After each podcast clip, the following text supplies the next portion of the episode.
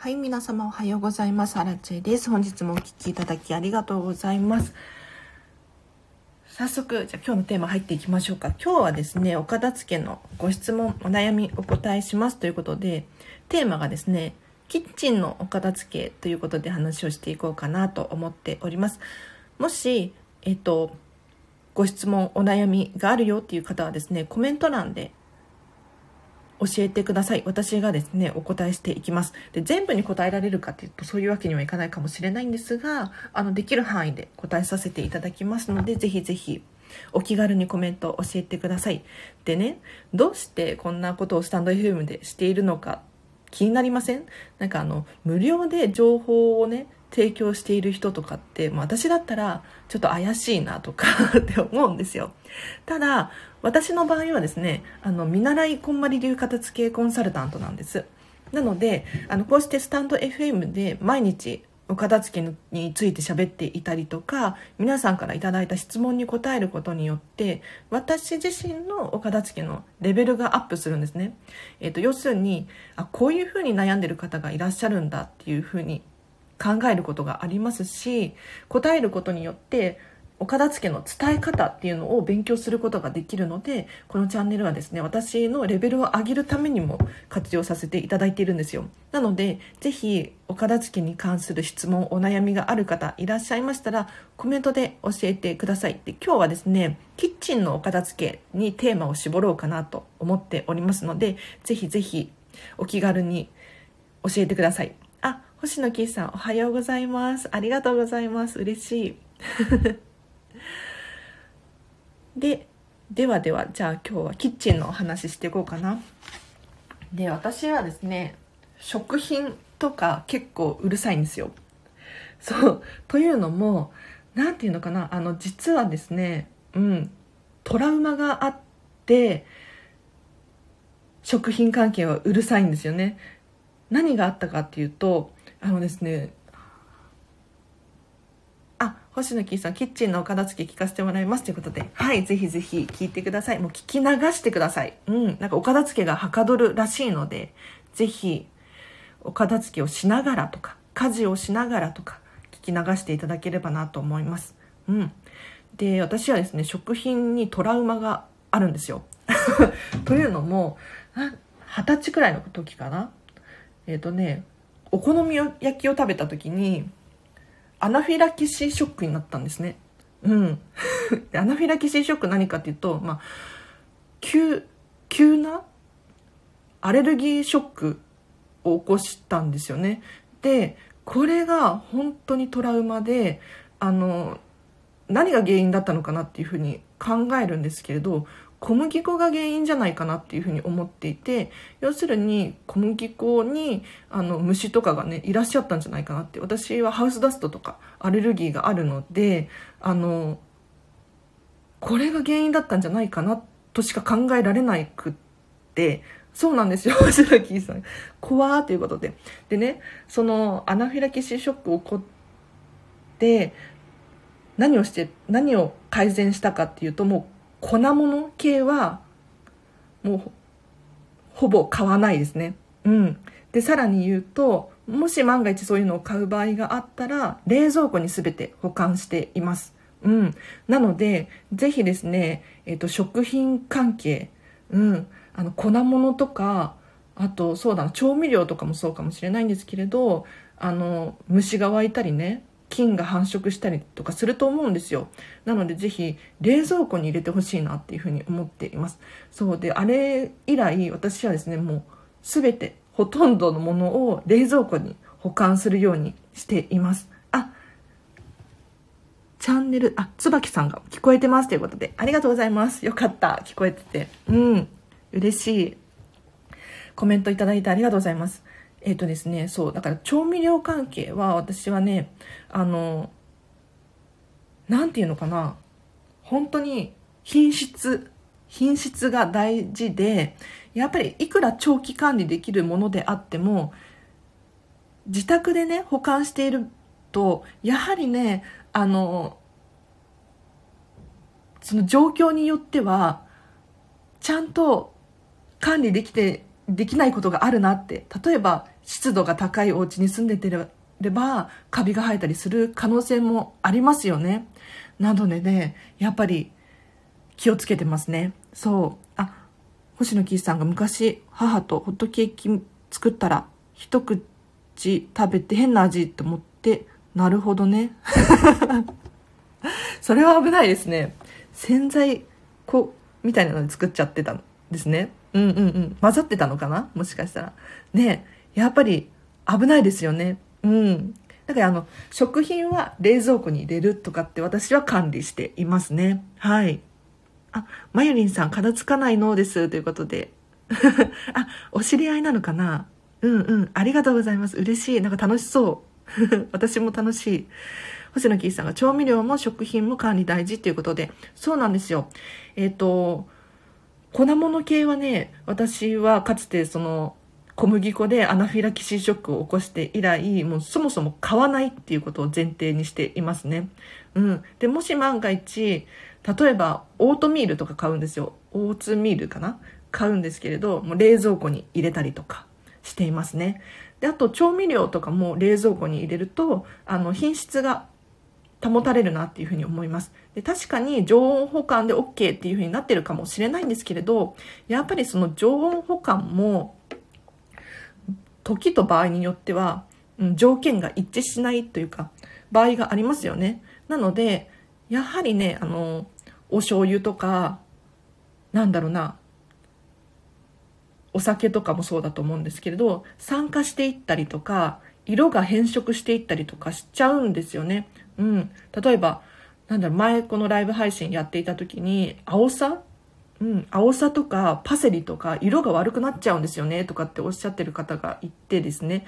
やっぱりあの、ま乾燥している場所っていうのがあれかもしれないんですが冷蔵庫に入れるとかあとは冷凍庫に入れるとかこれをするとちょっとはね変わってくるんじゃないかなって思います。で調味料とかを冷蔵庫とかに入れることによってキッチンが広く使えるんですよ。これがすごくメリットだなって思ってます。うん。で、確かに冷蔵庫の中身をね、整理しなければならないかもしれないんですけれど、日本のキッチンってとにかく作業スペースがないんですよ。うん。本当に狭い。で、特に一人暮らしとかしてらっしゃる方はね、気づくと思う、わかると思うんですけれど、本当に置き場所がなくてどうしようっていうことになりませんか？ね。だからキッチンの収納がなんとかっていうふうに悩んだりするんですけれどあのぜひ調味料関係を冷蔵庫例えばお米とかもそうですね。もう冷蔵庫とかに入れていただくとその分スペースが空いて、えーと、他のことに利用することができるんじゃないかなと思います。はい。あ荒地さんとこで勉強。うんうん。なんだって、なんか話が盛り上がってますね。うん。キッチンの作業スペースは最大にしたいよねっていうことで、星野キーさん。そうなんですよ。私も、えっと、見習いこんまり流片付けコンサルタントなので、お片付けのモニターさんでね、お片付けのレッスンをすることがあるんですけれど、やっぱりね、皆さん口を揃えて、キッチンのスペースがないっていうふうに言うんですよね。で、ここの、ここが片付いたら作業しやすいのにとか、そういうふうにおっしゃるんですよ。で私はいつも調味料とか粉物とか冷蔵庫入れませんか？っていうふうにあのアドバイスさせていただいてます。でこれは私のあくまで私の価値観なのであの参考程度に聞いていただければなと思うんですけれどあの常温保管ができるものであっても私は、うん、冷蔵庫とかに入れちゃいますね。はい。あ一人暮らしは冷蔵庫も小さい。そものもそもそもかな。私の生活と家がフィットしてないということで。うん。そうなんですよね。わかる。なんか、理想の家とかってあるじゃないですか。理想の暮らしがあって、まあ今、現在過ごしているその生活のリズムみたいなのがあるじゃないですか。それとマッチする家ってなかなかないなって本当に思うんですよ。うん。なんかしっくりこない。なここの部分が気に入らないとかってありますよね。ただ、その中でも改善できるところはないかなっていうのをちょっとでも考える。これが大切かなと思います。あの、すべてが完璧にうまくいくっていうことはね、なかなかないと思うんですよ。うん。なので、一部でも改善できるところないかなって私はね日々考えているんですけれど、うん、ちょっとでも変わることによって少し楽に生活ができたりするのでぜひぜひっていう感じですね。うん完全自炊できる仕様じゃないね、ワンルームアパートってっていうことで、まゆりんさんが。本当にそう。あの、私もお片付けのレッスンをするんですけれど、こんなに狭いのみたいな。うん。なんていうのかな、もう、シンクがあって、コンロがあって終わりみたいな。どこでじゃあ作業したらいいのっていうふうに皆さん悩まれてますね。うん。で、やっぱり台とかを置くんですけれど、そこの上には、なんだろうな、作業スペースではなくって、他のものを置いちゃうから、やっぱりね、作業するスペースが全然ないんですよね。で、一方で外国のお家とかを見ているとキッチンが広いじゃないですか。なんか作業するスペースが大きいので、な、なんていうのかな、なんでこんなに差があるんだろうっていうふうに思いますよね。ただ、なるべく、あの、キッチンのシンクの周りだったりとかに物を置かないようにすることによって、少しは改善できるかなと思います。うん。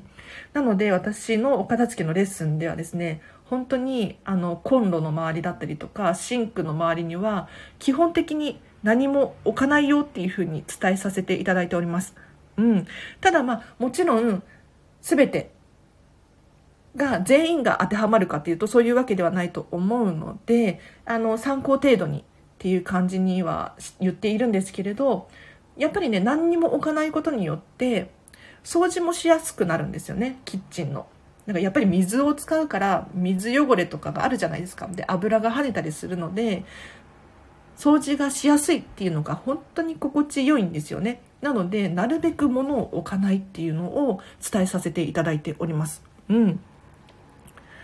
そうなんですよ。そう、それそれっていうことで。ね。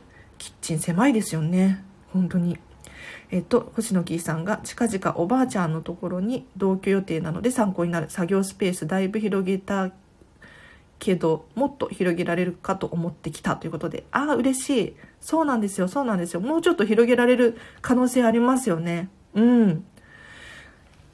例えば、そうだな、こんまりメソッド的に言うとですね、シンクの石鹸とか洗剤とかも、えっと、棚の中にしまったりとか、いちいちするのを伝えていますね。うん。やっぱり、それだけスペースを広く使えますし、えっと、毎回片付けることによって、毎回ちょちょっと綺麗になるんですよ。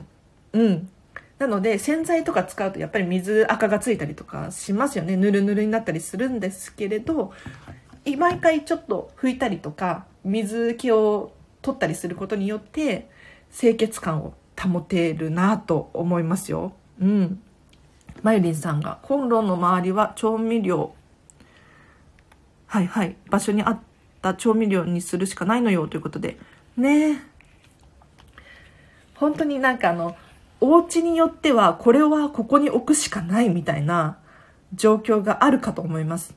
なんかあの収納スペースが限られていて、で、サイズとかもね、もう本当にそれぞれなので、お家によっては、もうどうしてもこれをここに置かざるを得ないみたいな場合があると思うんですけれど、そういう時は他のもの、この場合で言うと調味料周りに冷蔵、えっ、と調味、え？コンロ周りに調味料を置くしかないっていうことだったので、他のものをどこに置くのかっていうのを調整していっていただくと、ちょっとバランスが取れるじゃないかなと思います。はい。作業スペースを広げた分、夫が調理した後、拭き掃除を念入りにしてくれるようになりましたっていうことで、すごい。そんな現象が起こるんですね、星野キーさん。なるほどね。あの、人によっては、掃除は好きだけど、お片付けは嫌いとかっていう人がいるんですね。で、お片付けは好きだけど、お掃除は嫌いみたいな人がいるので、あの、このね、旦那様みたいに、多分、お掃除が好きなんじゃないかな。ね。っていうことは、お掃除をしやすい環境を作ってあげることができれば、自然とお掃除がしたくなるしやすくなるので、いいかなって思いましたね、今。うん。あまゆりんさん壁にも収納自作して頑張ってますということで。お DIY すごい。家との戦いをしてるんですね。やっぱりどうにかこうにか自分が心地よいように作るっていうのいいですね。うん。すごい。なんか DIY とかなんだろうそういうのできる人羨ましいな。私もねやりたいと思ってもなんか好きじゃないんでしょうね。私自身がそういう作業が。できないんですよね。なのでやっぱり自分の好きな色に塗り替えたりとかできる人羨ましいなって思います。収納を自作で作ってるんですね。それってやっぱりサイズとかぴったりくるものが作れるしいいなって思いますね。うん。なんかなかなかしっくりくる収納に出会えない時ありませんか？もうキッチンとか特にそうだと思うんですけれどここにこういうのがあったらいいなっていうふうに思うんですけどなかなかねそういうのと出会えないじゃないですか。やっぱり自作して作ると自分の好きなものが作れるしサイズもぴったりくるしこれねもう頑張ってください。頑張ってくださいとか言って素敵。うん。星野キーさんが、あ、それそれということで、片付けは嫌いだけど掃除がすごく好きということで、結構ね、いるんですよね。いらっしゃるんですよね、そういう方が。うん。なんか、掃除、なんか、男の人って掃除好きなイメージありますね。うん。で、女の人はお片付けの方が好きな気がする。なので、ここがうまくマッチすれば、すごく快適に過ごせると思うんですよ。なので、ぜひ、お片付けをすると、お掃除がしやすくなるのででお掃除がしやすいとお掃除ってしたいんですよ。なのでお掃除がしたい人にはですねお片付けを終わらせてお掃除をできる環境を作ってあげるとあの頑張らなくても綺麗に整うなんていう現象がね起こります。はい。あ自作収納作り苦手っていうことでね私はちょっとねやりたいような気がするんだけれど、できない。頑張れない。やっぱこれは好みですよね。本当に。でも、できたらいいなって思いますもん。だって。マイリンさんが小さい家に住み続けてたら極めるよっていうことで、カミカミだったんですけど。なるほどね。なるほど。でもそうせざるを得ないっていう感じですか？うん。すごい。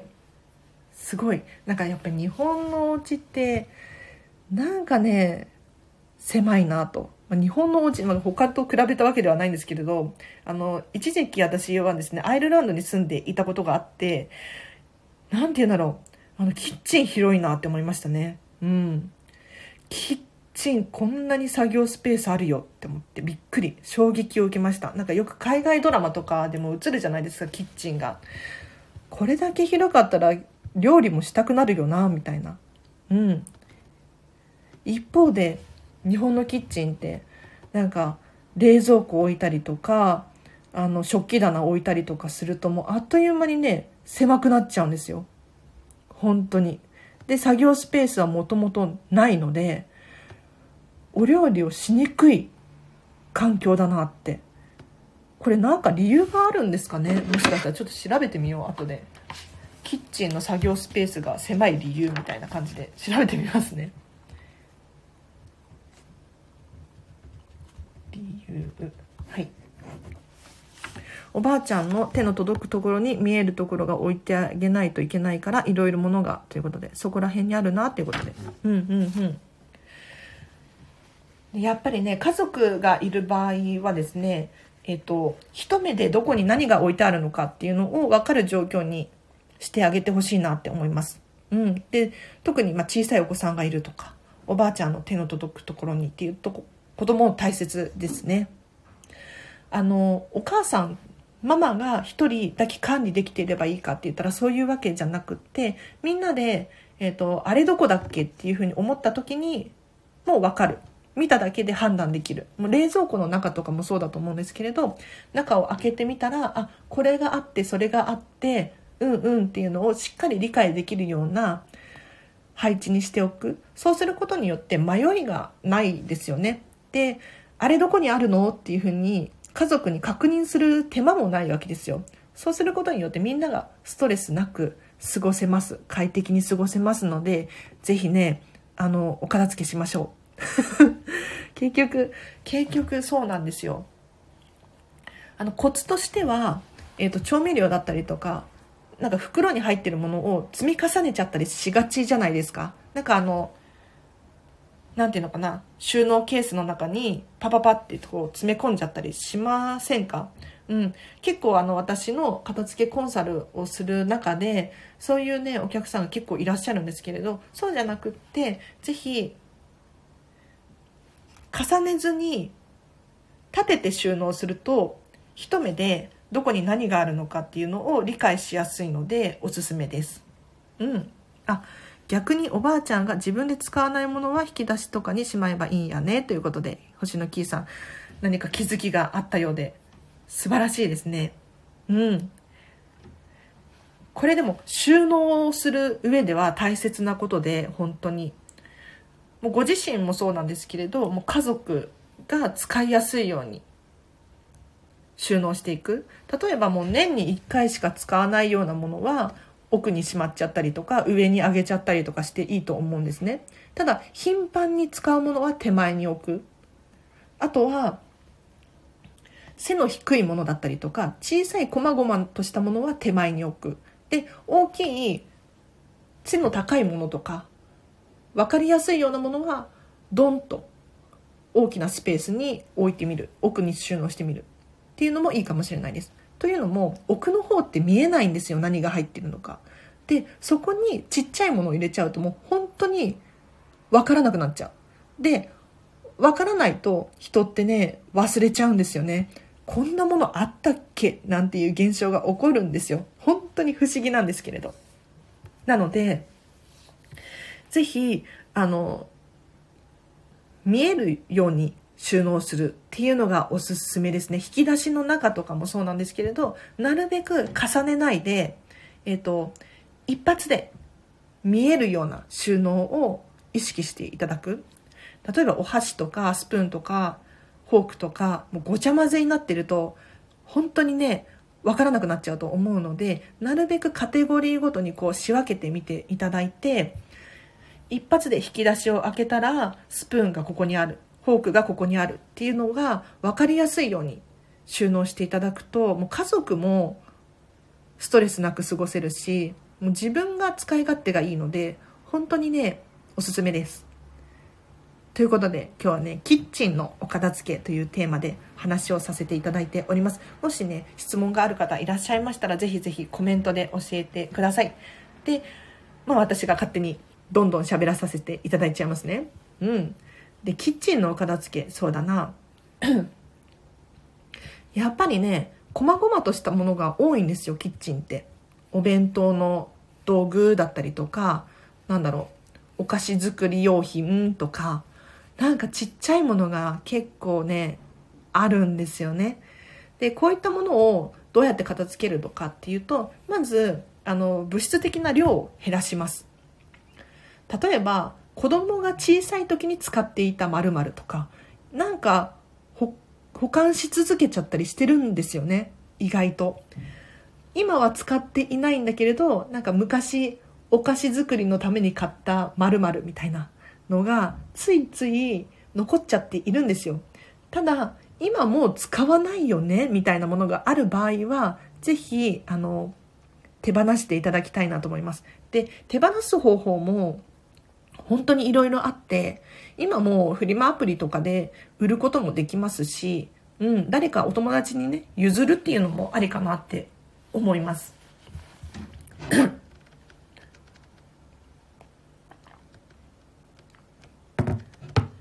で、小さな細々としたものがキッチンはね、多いんですけれど、やっぱりカテゴリーごとにまとめておくっていうのがポイントかなって思います。うん。あ、2階にもキッチンあるんだよね。そっちも片付けないとということで、星野キーさんが。キッチンがね、何個もある場合大変ですよね。本当に、なんかあの、ついつい同じものを2つ買っちゃったりとか、あ、これこっちにもあったっていうふうに思いがちじゃないですか。やっぱりね、何が何個あるのかっていうのを把握するの大切かなと思いますでキッチンのキッチンの細々としたものぜひカテゴリーに分けてほしいなって思うんですよね。で例えばお菓子作りならお菓子のためのものっていう箱を作ったりとか、まあ、タッパーに入れちゃうっていうのもありかなって思いますね。あと、まあ、お弁当用品とかなんだろうちょっとした家電ちっちゃい家電とか。ちっちゃい家電多くないですか？なんだろうミキサーとかブレンダーとかなんだろうな、スケールだったりとか、ちっちゃい家電が多くあるんですけど、そういうのもカテゴリーごとにまとめておいておくと、あ、これはここに置いてあるっていうのをしっかりね、把握することができますので、やっぱりね、あの、収納する時のポイント、コツとしては、同じような、似たようなものはまとめておく。で、見えるように収納しておく。これがポイントです。だから見えないような、なんだろう、袋だったりとか、箱とかに入れちゃうと、これなんだっけっていうふうに思って、ついついすっかり忘れちゃって、また同じものを買ってきてしまうなんていう現象が起こるんですよ。それは非常にもったいないので、ぜひ、えっと、透明なケースに入れるとか、うん、見えやすいように収納するとかっていうのがおすすめかなと思います。あ、えっ、と、食器も調理器具もたくさん捨てよう。小さい家電もたくさんあるということで、そうなんですよ。ぜひぜひ、もう必要最小限にする。そうすることによって使い勝手が良くなって、もうキッチン、お料理するの楽しくなると思いますよ。というのも、お料理するのもすごく集中力使うじゃないですか。私だけかななんか、あの、料理している時に、調味料を探すところから始めなければならないとか、なんだろう、か調理器具を探すところからやらなければならないなんていうことが起こると、もうその時点でもやる気がね、なくなっていっちゃうんですよね。うん、もうないとかって思うと、本当に楽しくないですし、なかなか億劫になってくるんですよ。なので、キッチンのお片付けが終わっているとお料理も楽しいしお料理をしていてスムーズにことが運ぶなって思いますのでぜひねお片付けしてみませんか？キッチンはね片付けするとね本当に楽しくなると思いますよ。うん。やっぱ小さい家電とかもたくさんありますよね。でこういうのもやっぱり常日頃から使っていないと壊れちゃっていたりとか埃がかぶったりとかするんですよ。で結構ねなんだろうなブームみたいなのがあってパン作りとかなんだろうなヨーグルトとか、まあ、ご自身のマイブームみたいなのがあってこれね前使ってたけど今はもうブーム去っちゃったよなとかっていうものがあるんですよそういったものを結構残しがちなんですがそれも使ってないとやっぱり汚れてくるし黄ばんでくるし、うん、やっぱり食品を扱うものなので清潔もう私はねあのなんだろう小麦粉を食べてアナフィラキシーショックになった経験があるのでもう品質に関してはうるさいんですよ。本当にあの怖いんですとにかく。うん。だからやっぱりねあのたとえいいものであっても何何年も使ってたらそりゃ悪くなるし壊れたりするし、まあ、お箸とかもそうだと思うんですけれどなんかカビが生えちゃったりとかするんですよ。だから定期的に買い替えたりするっていうのはねおすすめかもしれない。あの清潔に使うっていう面で考えるといいかなって思いますね。はい。おばあちゃんが買い貯めたものが大好きでランドリー用のユーティリティをキッチン用に変更しようかと、今、荒地さんの話を聞きながら構想を巡らし中ということで、ああ、いいですね。多すぎての間違えたけど、ああ、はいはい。うん、いいですね。なんかやっぱり考えるのって大事だなって思います。人ってついつい、なんとなくこれでいっかと思って過ごしちゃったりしませんか？まあ、キッチンとかもそうだと思うんですけれど、引っ越してきてからそのままみたいな。例えばそうだな食器棚の配置だったりとか冷蔵庫の大きさだったりとか。うん。なんかあの調整することはできるんじゃないかなっていうのを思っていてちょっと動かしてみるとかあの引っ越したままにしておくんじゃなくってもっと使い勝手がいいように変更できないかなっていうふうに常日頃からこう考えておくとあのお買い物にねお出かけした時とかにあこれあれに使えるかもっていうふうにあのアンテナを張ってることが貼ることができるんですよね。なのでもうキッチンに限らずなんですけれどお洋服とかもそうかもしれないですね。こういうのが欲しいんだよねっていうのを常日頃から頭の中に入れておくことによってそれと出会えた時にあこれだっていうふうに気づくことができるのであのお片付けに関してはですねどんどん理想を考えたりとかこうだったらいいなっていうのを思い描いておく。そうすることによってどんどん理想の暮らしがね近づいてくると思いますのでぜひぜひもうキッチンがすっきりしていると本当にね、まあ、女性の方とか主婦さんとかはね楽しいと思うのでうんどんどん構想巡らしましょう。星野キーさんありがとうございます。いいですね。あのこのチャンネル聞きながらお片付けするとはかどるっていう情報を聞いておりますよ。実は。なんか結構朝のね家事の時間に聞き流してるっていう方がいらっしゃってそうすることによってなんか、やる気が上がるとか、うん、嬉しい限りですね。なので、ぜひぜひ、また、これアーカイブ残しますので、うん、また聞き流していただければなと思います。復習がてらね。うん。一応今日は10時まで、10時までキッチンのお片付けのご質問答えますということで、このチャンネルライブ配信させていただいております。ありがとうございます。ちょっと電波大丈夫かな？なんかね、ピコピコしてる。大丈夫そう。はい。もし質問ある方コメント欄で教えてください。で今日はですね、そう、あの、テーマをキッチンのお片付けっていうことで絞らさせていただいております。まあ、キッチン以外のお片付けの すいません。質問があるっていう方いらっしゃったら、それも全然 OK です。というのも、やっぱりなんかテーマ絞った方がお話ししやすいかなとか、うん。で、皆さんの思考がね、あっちこっちに行かないかなっていうふうに思うので、テーマ絞った方がもしかしたらいいかなと思って最近、うん。それをちょっと試験的にやらせていただいております。はい。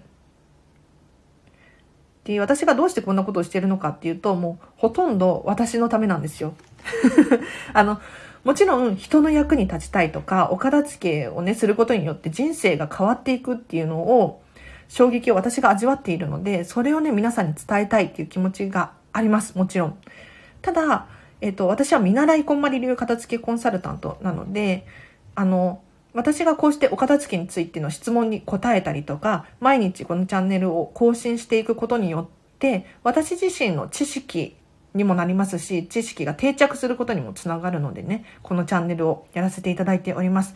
なんかね、無料で有益な情報を話してる人怪しいなとかって思いませんか？なんか裏があるんじゃないかなとかって思うんですけれど、あの、私の、まあ、裏の事情で言うと私が成長したいからっていうことです。はい。そうなんですよ。私は見習いこんまり流片付けコンサルタントなんですよね。うん。なんで、もうすぐ、あの、正式な片付けコンサルタントになりそうなんですけれど、はい。皆さんのおかげですね。ありがとうございます。星野キーさんがテーマ絞ったんですね。でもテーマ決めない方が気軽に人が来やすいかもですね。ということで、ありがとうございます。そうですよね。うん。そうなんですよ。だからどっちを取るかなと、ちょっとね、今試験的に試させていただいております。もし、あれだったらまたどんどん変更していくんですけれど、はい。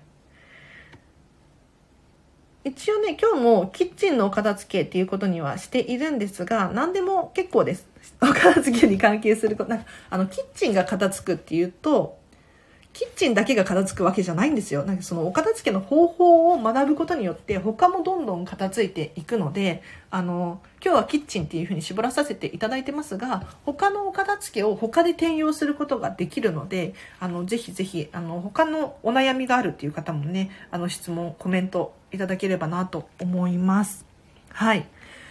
そう、私はね、今、見習いこんまり流片付けコンサルタントで、日々勉強中なんですよね。うん。そう、こんまり流片付けコンサルタントってなれるんだっていうふうに思って。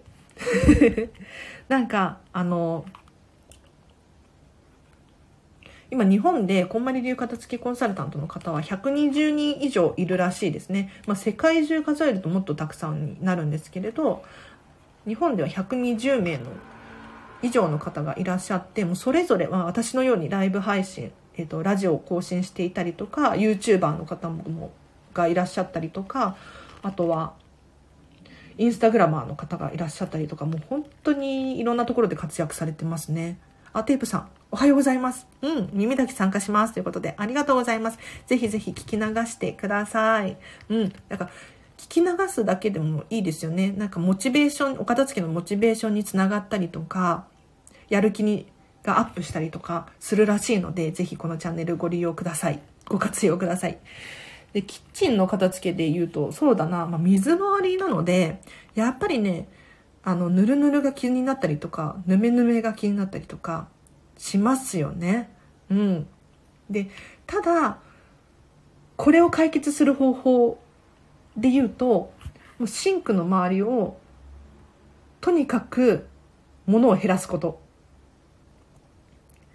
例えば、洗剤とか石鹸とか置いてあったりしますよね、スポンジとか。うん。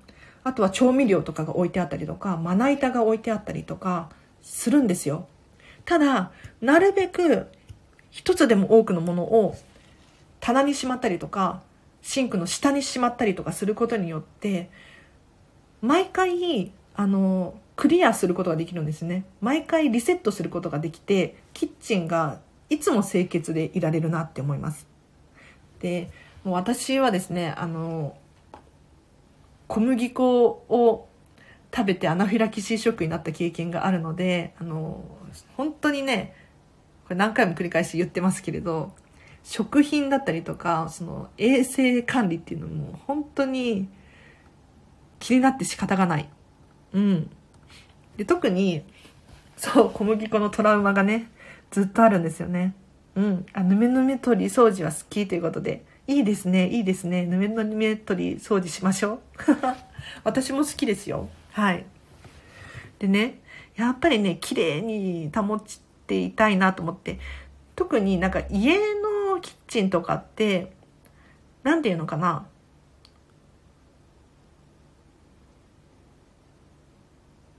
まあ、毎日使う場所だし、ここが整ってると本当に気持ちがいいんですよね。なので、あの、清潔を保つためだったりとか、毎日のお料理のためにはですね、キッチンのお片付けするとすごくすっきりします。あ、星野キーさんが。疑似か。うん。キッチンが片付けるにつれて夫の作る料理の品数が増えてきて、そして私の体重も お片付けして痩せなきゃということで、素晴らしい、素敵、旦那様が主婦を、主婦さんしてくれるんですね。うんうん。素敵ですね。なんかやっぱり、旦那様も多分、お料理したかったんでしょうね、きっと。ね。で、キッチンが片付いてるからしやすくなったんじゃないですかね。やっぱりお片付けをすると、今までやりたいなっていうふうになんとなく思っていたことが自然とできるっていう現象が起こるんですよ。これお料理もそうだと思うし、私のあのモニターさん、お片付けのモニターさんで卒業された方はですね、着物を着ることができるようになったっていうふうに言ってましたね。要するにお片付けが終わってない状況だとやっぱり着物は場所を取るし、えっ、とそんなことをしている余裕がなかったっていうふうにおっしゃられていたんですけれどお片付けが終わったことによってまあ、時間とか心の余裕、さらには、まあ、物質的なものの余裕っていうのかな、スペースの余裕っていうのが生まれて、着物をね、楽しむ余裕ができたなんていうふうにおっしゃってる方がいてですね、本当にお片付けを終わらせることによってなんとなくやりたいなっていうふうに思っているものに手をつけることができるんじゃないかなって思うんですよ。なのでもしもっとお料理したいんだけどなとか、うん、キッチンまあとお料理好きなんだけどっていうふうに思ってらっしゃる方がいたら是非お片付けを終わらせることによってお料理がねもっとしやすくなったりとか楽しくなったりとかすると思いますので是非ね今日の放送でコメントで質問どしどししてください。はい。あ、たけしさん、おはようございます。嬉しい。世界のたけしさん。ありがとうございます。はい、今日はですね、お片付けの質疑応答。特にキッチン特化で話をさせていただいております。ももちろんキッチンじゃなくても大丈夫です。OK です。質問をね、コメントで教えていただけるとなと思います。はい。片付けるとそこでの作業が楽しくなるのよくわかりました。それで料理する夫はおばあちゃんに喜んでもらおうと毎日料理楽しんでますね。っていうことで星野キーさんコメントありがとうございます。なんかそれ想像しただけでとっても楽しそう。嬉しい。本当ですね。なんかやっぱりお片付け終えると全てのことがうまくいくなって思って作業が楽しくなる。うん。お料理もそうだし、お掃除もそうだし、で普段どうしてもやらなければならないことってあるじゃないですか。まあ、育児だったりとか、まあ、いろんなことがスムーズに進むなって楽しくなるなって思うんですよね。で毎日毎日、まあ、頑張ってお掃除してるとか頑張ってお料理しているっていう方いらっしゃったら一度お片付けを終わらせてみてください。そしたら少しは楽になるかなって思います。うん。あ、キッチンだったのでっていうことで、たけしさん。あの、キッチンなんですけれど、キッチンじゃなくても大丈夫です。というのも、お片付けって、ほとんど全てが他で転用できるんですよ。キッチンのお片付けを、例えば洗面所で活かすことができたりとかするので、ぜひね、何でもいいです。なんか一応テーマを区切った方が質問を想像しやすいかなっていうふうに思って、ちょっと今日はね、テーマを絞らさせていただきました。はい。そうなんですよ。星野キーさん、ありがとうございます。コメント。うん。会社のバッグやら、カメラバッグやら、よく使うから置きっぱなしにしているんですけど、どうした方がいいとかありますか？ということで質問いただきました。ありがとうございます。よく使うんですね。よく使うから置きっぱなしにしてしまうんですね。まずはですね、そうだな。置きっぱなしにすると何かデメリットみたいなのがあるのかな？もしそうなのであれば、あの、ぜひ、カバンの定位置を決めるっていうのがポイントですね。で、置き場所としては置きやすい場所がいいかな。使いやすい場所がいいと思います。よく使うっていうことなので、やっぱり使いやすい場所。なんか奥の方にしまっちゃったりとか、上の方にしまっちゃったりとかするのではなくって、手に届く範囲に置き場所を作ってあげるといいかなと思いますね。で、置きっぱなしにしているんですけどっていうことなんですが、もしね、置きっぱなしにしたい場合があります。なんかやっぱり、ね、手元に届いた方がいいよっていう場合があるかと思うんですけど、そういう時は、あの、置きっぱなしにしていても美しく見えるような努力をする。例えば、なんだろうな、テーブルがあって、椅子があって、椅子の上にちょんとカバンが置いてあっても、そんなに気にならないと思うんですよ。よく、あの、カフェとかに行ってね、カバンとかどこに置こうかなって思うんですが、私はよく椅子の上にとか置くんですけれど、そんなに気になったりしないじゃないですか。うん。なので別に置きっぱなしにしちゃって、もうダメっていうわけではないかなって思います。あ、たけしさんが見せる収納っていうことですねっていうことで、そうそうそう。そうそうそうとか言って。本当に、あの、もう、お片付けって正解がご自身の中にしかなくって、この世界のたけしさんの中にしかないんですよ。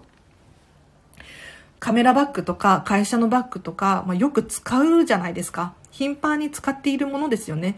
じゃあ、このよく使うものをど、どこに置いといたら使いやすいのか。これはもう、たけしさんの中にしかないことなんですよ。はい。あ、カメラバッグは週末メインなのよね、ということで。なるほど。カメラバッグは週末なのね。うん。ということは、週末に使いやすいように置き場所を考える必要がありますよね。毎日使うものは毎日使いやすい場所に置いとく必要があると思います。で、カメラバッグは週末ということなので、なんか切り替えができるような方法があるといいかなって思いますね。ちょっと参考になりましたか？うん。で、カバンのお片付けで言うと、ぜひね、カバンの中身のお片付けしてほしいなって思います。はい。あ、そう、私もそれ聞きたかった仕事カバンのお家での置き場所ということで、はいはい。仕事バッグの置き場所。うん。そうなんですよ。あの、仕事バッグ、そうだな。ぜひ、あの、カバンはカバンでカテゴリーごとで置いてほしいなって思うんですよね。というのも何がどこにあるのかっていうのが分からなくなっちゃったりするんですよ。ただ、カバンはここって決めておけば探すこともないと思うんです。なので、なるべくまとめてカバンコーナーみたいなのを作っていただくといいかなと思うんですが、ポイントは、あの、毎日使うものとそうじゃないものってありますよね。うん。なので、ぜひ使い勝手が良い場所で、さらに言うと美しい場所これ美しさポイントなんですけれど、やっぱりね、ごちゃごちゃしているとごちゃごちゃしてくるんですよ。ただ、例えば何にもない綺麗なデスクの上にカバンが1個置いてあっても別に不快に思わないですよね。うん。なので、そういった環境を作ってみる。そう、見せる収納も考えてみるっていうのはいいかもしれないです。はい。一度2階に持って行ったんですけれど、気づいたらやっぱり1階に置いているんですよね、ということで、やっぱりね、あの、無理にお片付けというか収納をしようとしても無理なんですよ。だから許してあげる。で、使いやすい場所はどこかなと。定位置を考える。これがね、ポイントかなと思います。はい。たけしさん、その感じわかります？ということで、わかりますよね。うん。なんか人って、ついつい頑張っちゃうんですよ。本当になんか収納もこうした方がいいんじゃないかなとかなんかねお料理とかお掃除も普通はみんなはこんなに頑張ってるっていうふうに思っちゃうんですけれどそうじゃなくて自分目線で考えてほしくって自分はここに置いてあった方が使いやすいとか自分はこれくらい綺麗に整っていれば心地が良いとかもう本当にあの自分目線で考えていただければなと思います。そう、たけしさん、綺麗にしたいとは思っているんですけれど、って感じで少しずつ荒れていく。うんうん。そう、たけしさん、ぜひ定位置決めてみてください。カバンの定位置。か定位置、すべてのものに定位置を決めると、あの、何が起こるかっていうと、すべての行動が簡単になります。だって戻せばいいだけなんで。そこに置けばいいだけなんですよ。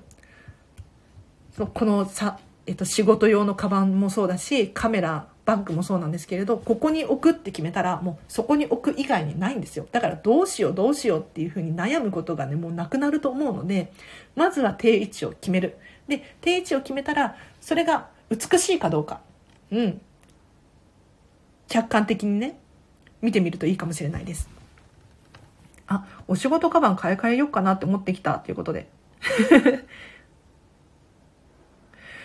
あの、ぜひ、買い替えられるなら買い替えてもいいかもしれないですね。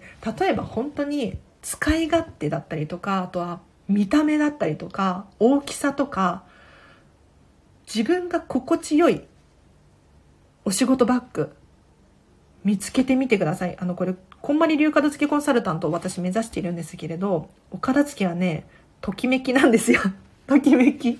こんなこと言うとめちゃめちゃ怪しいとかっていうふうに思うかもしれないんですが、やっぱりね、あの、気に入ったものを使ってるとそれだけでハッピーになれるんですよ。で、例えば、たけしさん、あの、カメラバッグ、めちゃめちゃ大事にしません？私の想像で申し訳ないんですけど、例えば、なんだろうな、カメラが入ってるものなので、やっぱりね、気を使うと思うんですよ。うん。で、それが同じ現象でですね、お気に入りのカバンだったり、お気に入りのお洋服だと汚しちゃまずいとか、うん。シワになったらまずいみたいな危機感を覚えると思うんですね。だから、お仕事バッグとかもちょっとよれてきたなとか、やっぱり物質あるものっていつか壊れるって私は思っているんですね。もう予期せぬ事態っていうのはね、いつ起こるかわからないので、やっぱり、あの、買い替えると、すごくいつも新鮮な気持ちでいられて、物に対して丁寧に扱うことができるんですね。で、丁寧に扱うことができると、ここに置いてあげようとか、ちゃんと綺麗にしまってあげようっていうふうに意識が向くんですよ。なので、カバン買い替えるのいいかもしれないですね。はい。そう、ときめくものにね、ぜひ、あの、買い替えるのありかもしれないんです。で、すべてをね、一気に買い替えるとお金もかかるし、時間のコストもかかるし、大変だと思うんですが、なんとなくこう頭に入れておく。ときめくカバンが欲しいなとか、ときめくワンピースが欲しいなとか、うん。常に頭に入れておくことによって、ふとした瞬間に、なんかネットサーフィンしている時とか、あとお買い物にお出かけ行った時にとか、あ、これじゃない？とかっていうふうにアンテナを張ってることができるので、ぜひ参考にしてほしいなと思います。うん。そう、たけしさん、毎日使うもんね、ということで、ポジション考えよう。うんうん。そう、私はね、こんまりさんのお片付けのコンサルタントを目指していますね。そろそろ正式な片付けコンサルタントになれそうですよ。皆さんのおかげですね。ありがとうございます。うん。そう、毎日使うし、見えるところに置いておきたいし、買い替える頻度を増やしてもいいかなと思ってきたということで。カメラバッグは仕事カバンより大切にす、大切すぎるということで。ねえ、たけしさん。やっぱりそうなんです。これがときめきかなって思います。なんて言うんだろう。強制的に大切にせざるを得ない。大切にせざるを得ないと自然と丁寧に物を扱う。これがね、重要。やっぱりね、ときめくもの、好きなものって、ちゃんと管理しようっていう気になるんですよ。ただ、逆に、これでいっかとか、なんとなく買ってしまったものってあるじゃないですか。そういうものって、例えばボールペン一つ取っても、まあ、書けなくなったら、捨てればいいとか、買い替えればいいとか、なくなったら、なくなったでいっかとか、思っちゃうじゃないですか。でも、そ、そういうふうに思ってると、物がなくなったりとか、うん。いつの間にかごちゃ、ごちゃごちゃになっていたりとかするんですよね。はい。あ、よかったら健康的に痩せるラジオ、ゲスト出演してください。嬉しい。何それ。健康的に痩せるラジオ。たけしさん。私それめちゃめちゃ気になりますよ。健康的に痩せたいですもん。えー、やばい。素敵。ちょっと、フォローしよう。嬉しい。体だけじゃないなと思う今日この頃。え、やっぱり、そうですよね。うん。なんか、痩せるだけじゃなくて綺麗に片付ける方で。うん。なんか全てが繋がってるなって思います。なんかお片付けもそうだし、お片付けとお掃除っていうのは繋がってるなって私は思うんですけれど、もう体だったりとか、マインドとか、なんかね、全部繋がってくるなって思うんですよ。うん。心も体も綺麗になりたいですね、たけしさん。やりましょう。やりましょうとか言って。楽しそ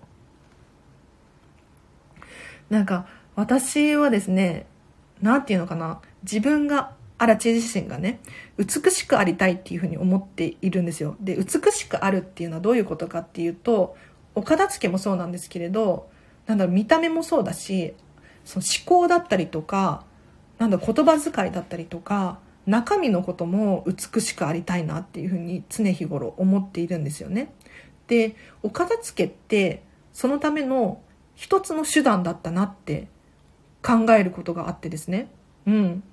やっぱりお片付けを終わらせたことによって、徐々になんか身の回りが整ってくるっていうふうに思ったんですよ。うん。なので、本当にね、この体もね、美しくですよね。本当に。私最近、こんな雑談してて大丈夫ですか？うん。大丈夫かな？もし家事しながらとか聞いてらっしゃる方いたらもうそのまま聞き流しちゃってください。そう、贅肉のお片付けいいですね。あ、それいい。贅肉のお片付け。確かになんか何でもお片付けに結びつけることできるなって。うん、なんか情報のお片付けとか思考のお片付けとか、なんだろうな。まあ物質的なものってお片付けだと思うんですけれど、そうじゃないところのお片付けも、お片付けの一部ですよね。うん。いいな。贅肉のお片付け、ちょっとメモしちゃおう。めっちゃ面白くなってきた。えー、楽しい。贅肉は俺もいらんということで、一番捨てたいものだよね、贅肉。本当に。あ、贅肉の片付け師。いい めっちゃ面白い。いい、たけしさん。面白いですね。いや、本当に私もね、最近、あの、ジムに通い始めたんですよ。今年の初めから。でも、なかなか、なんか理想の体型にならなくって、あの、でも私の理想が高すぎてダメなんですよね。あ、パワーワードやんということで、ネーミング、これ面白いです。贅肉の片付け師。めっちゃかっこいい。かっこよすぎる。めっちゃ面白い。ちょっと、のメモりましたよ、私は。面白すぎて。いいですね。なんかお片付けっていろいろ転用できるな。本当に。なんか、あの、お片付けの、私はこんまり流片付けコンサルタントを目指してるんですけど、お片付け終わらすと痩せたっていう方がね、結構いらっしゃるんですよ。不思議と。で、どうしてお片付け終わらせると痩せるのかっていうと、動くからなんですよね。まず、お片付けをするっていうことで、体を動かすじゃないですか。で、お片付けが終えた部屋ってすごく体、なんかすっきりしているので、あの、料理がしたくなったりとか、お掃除したくなったりとか、家事のやる気が起こるんですよね。だから、自然と体を動かすことにつながって、痩せたっていう方がね、結構いらっしゃるみたいですよ。はい。たけしさん、ネーミングセンスやばいですね。これ。ねさすが世界のたけしさんですね。面白い。贅肉の片付け師いいな。じわじわ、じわじわ来てますよ。うん。よかった。なんか、あの、楽しくてよかったです。私は。はい。で、今日はですね、お片付けの質問を答えますということで、はい、答えさせていただいておりますが、いかがだったでしょうか？片付けダイエットいいですね。うん。片付けダイエットいいな？星野キーさん、ありがとうございます。なんかね、やっぱり体を動かすといいですよね。で、片付いていないお家だと結構ソファーでダラダラしちゃったりとか、テレビついつい見ちゃったりとかするじゃないですか。そうすると体も動かさなくなってくるし、うん、あの、ね、なんか、億劫になってくるんですよね。はい。そうなんですよ。だから、ぜひ、うん、お片付け終えて一緒に、贅肉もお片付けできるといいですね。はい。あ、ツイッター行ってきました。よろしくサンキューな、ということで、ありがとうございます。あの、実はツイッターはですね、あの、私、アカウントにログインできなくなっちゃって そう、なんかね、ログインできなくなっちゃって、ぜひ、あの、インスタグラム見てほしいなと思います。あ、ゲスト出演、本当ですね。え、やりたい、やりたい。なんかあの、いいですね。嬉しい。星野キーさん聞きに行くということで、ありがとうございます。あの、インスタグラムやってますので、あの、お片付けの私のモニターさんのね、ビフォーアフターの写真を載せていたりとか、あと私の私生活を少し見れるようにしているので、ぜひ、あの、このチャンネル今聞いてらっしゃる方いたら、フォローしていただけると嬉しいなと思います。そう、あの、DM 送ってください。もしお片付け気になるっていう方だったりとか、質問あるよっていう方だったりとか、ぜひぜひっていう感じですね。あ、たけしさん、インスタグラムフォローありがとうございます。はい。なんか私はね、今、見習いこんまり流片付けコンサルタントで、えっ、ー、とね、予定では6月には正式なコンサルタントになれるかなっていう感じです。もうちょっと早まるかもしれないです。うん。5月中かもしれないです。はい。なので、ぜひぜひ皆さん、あ今日はお会いできてとっても楽しかったですよ。ありがとうございます。そう、もうそろそろ締めようかなと思っております。実は。というのもね、あの、1時間喋ってますね、意外と。あ、わお、プロですやん、ということで、ありがとうございます。嬉しい。あのね、たけしさん。逆算で喋ってるんですよ。あの、もし私が正式なこんまり流片付きコンサルタントだったら何をするだろうかっていうのを考えた時にですね、えっと、正式なコンサルタントだったら、もしかしたら毎日お片付けのことについてラジオを配信してるかもしれない。もしかしたらインスタグラムで配信してるかもしれない。うん。っていうのを逆算して、私は今見習いだけれど、もう、正式なコンサルタントになったつもりで喋ってるんですよね。うん。なので、喋り方とかも勉強していたりとか、伝え方とかも頑張ってるんですよ。もう本当に、あ、今日嬉しい。なんか褒め上手ですね、皆さん。うん。褒め上手っていうか聞き上手、すごく。私ね、聞き上手になれなくって、あ、あの、普段はこんなに喋らないんですよ。お友達と喋ってる時は、あの、聞く側なんですけれど、なんていうのかな。初めての人とうまく話せるかなどうかなうんうん。ブログにまとめてますということで、何それ？たけしさん、ありがとうございます。早速。なんか、あの、出会いに感謝ですね。何かご縁があったみたいで嬉しい。ありがとうございます。星野キーさん、逆算して活動家素敵ということで。そうなんですよ。ぜひ、あの、逆算して行動してみてください。あの、すべてのことがそうですね。例えば、そうだな、えっと、お片付けを終えたいっていう、終わらせたいっていう目標がある場合は、じゃあ、お片付けを終わっている私だったら、毎日何をして過ごすかなっていうのを考えていただいて、こういうことをするだろうな、ああいうことをするだろうなっていうのを、とにかく考えてみていただけ、いただけると思うんですよ。うん。なので、そうやって徐々にもう理想が叶ったっていうふうに思って逆算して毎日行動しておくと理想がね、さらに近づくなぁと思いますので、私はね、こうしているんですよね。はい。おかげさまで俺も健康的になれそうやわ、ということで、ありがとうございます。いや、こちらこそなんかすごく元気になりました。うん。ありがとうございます、たけしさん。やってみてください。はい。荒瀬さん、ありがとうございます。出す。出ますね、ということで。ありがとうございます。ぜひぜひ、あの、もう理想のね、自分を想像して、逆算して、じゃあ、その自分は、ソファーでゴロゴロしてるだろうかとか、テレビダラダラ見てるだろうかとか、こういうのを減らしていったりとか、おすすめです。ということで、だらだら長く話しちゃっても仕方がないなと思いますので、今日はじゃあここまでにしようかなと思います。皆さん今日も聞いていただいてありがとうございます。なんかすごくね、私も学びになりました。はい。楽しかったです。で、私はですね、えっと、見習いこんまり流片付けコンサルタントで、普段は飲食店で働いてるんですよ、普通に。うん。なので、たけしさん、ぜひぜひ、あの、DM 送ってください。はい。あの、調整しましょう。ありがとうございます。嬉しい。では、皆さん今日もう10時なので、これからお片付けするっていう方だったりとか、うん、一日が始まる、仕事が始まるっていう方いらっしゃるかと思うんですけれど、ぜひ、ハッピーな一日を過ごしてくださいね。はい、素敵な出会いにサンキューということで、こちらこそありがとうございます。はい。では、皆様お聞きいただきありがとうございました。えっ、ー、と、またお会いできるのを楽しみにしております。あらちでした。バイバイ。ありがとうございます。本当に